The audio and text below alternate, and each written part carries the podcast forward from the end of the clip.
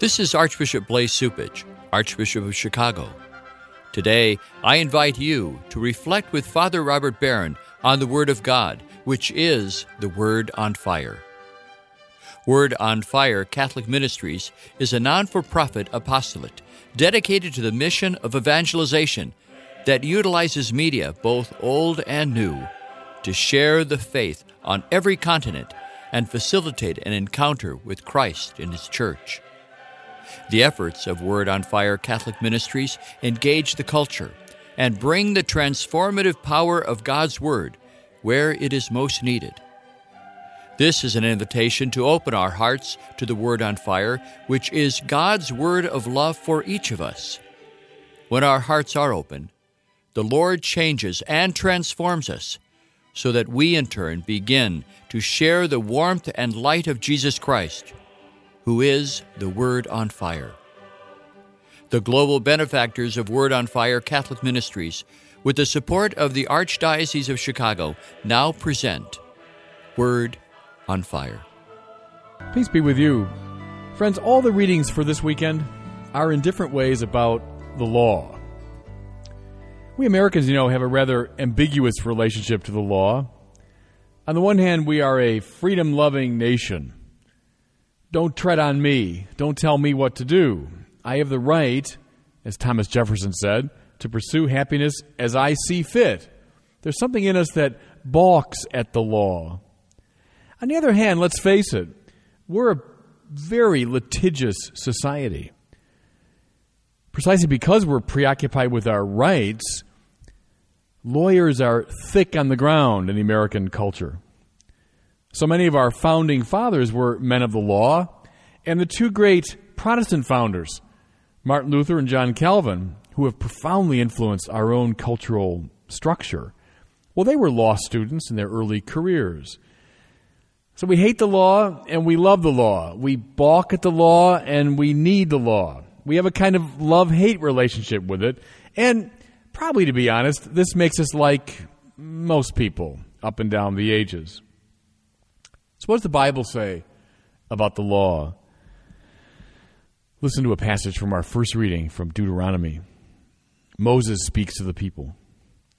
Now, Israel, hear the statutes and decrees which I am teaching you to observe. Observe them carefully, for thus you will give evidence of your wisdom and intelligence to the nations. Friends, whenever we reverence something, we surround it with laws so as to protect it. Think for a second of the number of laws that hem in and define the game of baseball.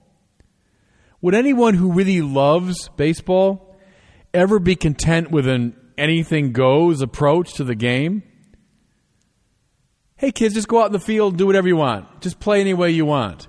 No, no, if you love the game of baseball, you're very interested in the rules that define it because they preserve its integrity, which is just a fancy way of saying they preserve the fun of baseball. Or think just for a moment of the rule book that governs the game of golf. There are hundreds of laws covering every aspect of the game, and it's precisely because the game of golf is so complex that it requires all these rules.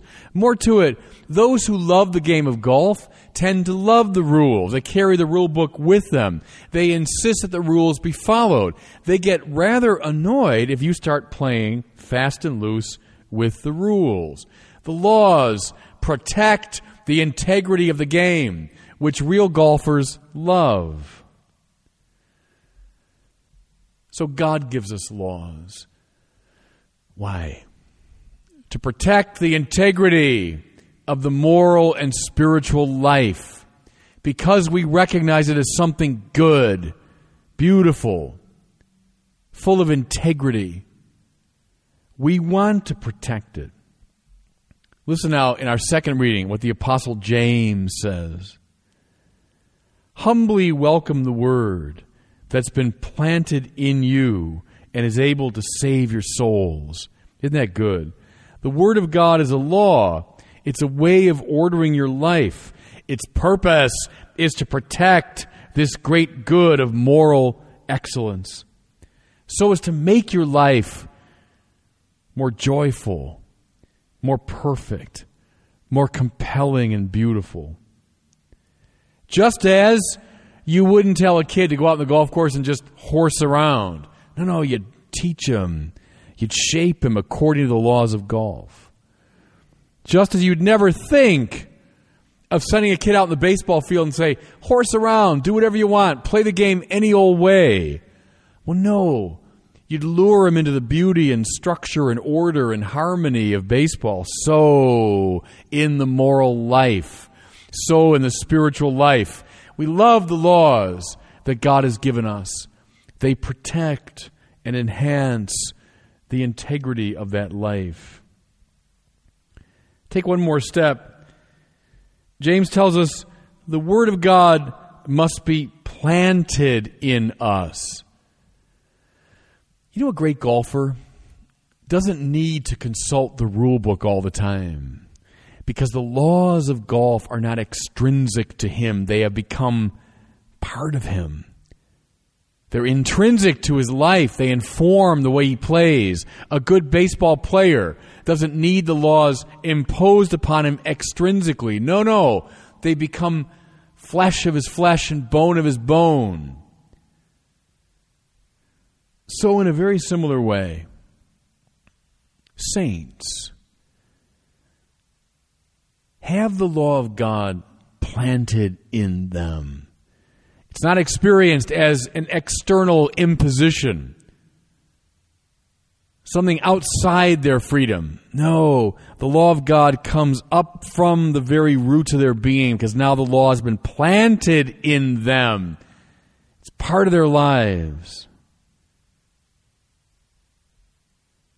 That's why, for example, throughout the Bible, we find this. O Lord, write your law not on tablets of stone, but on the fleshy tablets of our hearts. You see what that's saying? We don't want the law to be extrinsic to us. We want it to be in our hearts, written in our very being. You know, one way to look at a lot of the contemporary culture is through this lens. A lot of the contemporary culture, sadly, in regard to the moral life and the spiritual life, is precisely that anything goes attitude. You define your life. You follow your whim, follow your bliss, do what you want.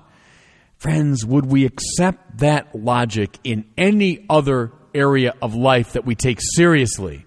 Whether it's baseball or golf or violin playing or anything else. We'd never accept that silly logic.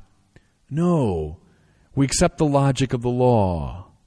And so the Bible sings its praises. Okay, so far, so good. The law is wonderful, God given. But then we read the gospel, and we find Jesus witnessing to the shadow side of the law it's corruption, the negativity that law seems to carry with it, namely a kind of fussiness, a legalism, a missing of the forest for the trees, a confusion of the essential and the peripheral. Jesus, as he often does, rails against the scribes and Pharisees with their fussy preoccupation with all the details of the Jewish law. They complain that Jesus and his disciples don't follow every jot and tittle of the law.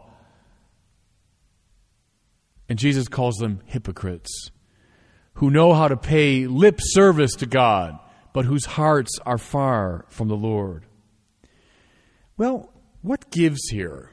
How do we make this distinction? This confusion about the law seems to be built almost into the process. We love rules, we love laws, as we've seen. But when the rules that govern a game get too complicated, too detailed, too thick, they undermine the very game they're designed to protect. You know, when I was a kid, my brother and I and our friends would, would gather in the backyard and we would make up all sorts of games. Now, something would tell you when kids make up a game, there wouldn't be a lot of rules. On the contrary, our games were thick with rules because often the, the game had to conform to the contours of our backyard. So we had things like if the ball goes to the left of that tree, something will happen. If the ball hits that branch, it's it's uh, foul. If the ball goes over that fence, then the game's got to. You know, after a while, there were so many rules, so many laws that you needed four referees and a lawyer to figure out how to play the game. So it happens sometimes. Laws get too thick. Think, for example, of a medieval knight with his suit of armor. It's meant to protect him. But if that suit becomes too heavy, too cumbersome, he can't fight effectively, and in fact, it makes him more vulnerable. The very thing that's meant to protect him threatens him. And so it can happen with laws that become too fussy, too thick. They actually undermine the very form of life they're meant to defend. You know, another serious problem with the multiplicity of laws is it can become very difficult to distinguish between essential laws and customs and practices that are really relative and secondary. You know what I'm saying? There's the heart of the law, the really central, serious, essential elements. And then there are relatively peripheral laws. Let me give you an example. Not long ago, I was watching an old tape, an old film of Pius XII, the great pope of the 40s and 50s. It showed him being carried into the Vatican on his sedia gestatoria, you know, that elevated seat that was carried by several people. As he blessed the crowd, papal chamberlains waved ostrich feathers at him. Well, I looked at that tape and, and found it kind of amusing. You know, at one time, all those touches that came from the court ceremonial of Europe were ways of, of honoring the Pope and so on. But you know, beginning with Paul VI, very much confirmed by John Paul II, and now continued by Benedict XVI, a lot of that court ceremonial has fallen away. The more modern popes determined that actually these things that were customs and practices, honoring the Pope, were really getting in the way of the Pope's essential office. They were a block between the Pope and the people he wanted to serve. And so the church has allowed them to fall away. Friends, in any religious system, so it goes. Often it becomes difficult to distinguish between the truly essential matters and things that are relatively peripheral.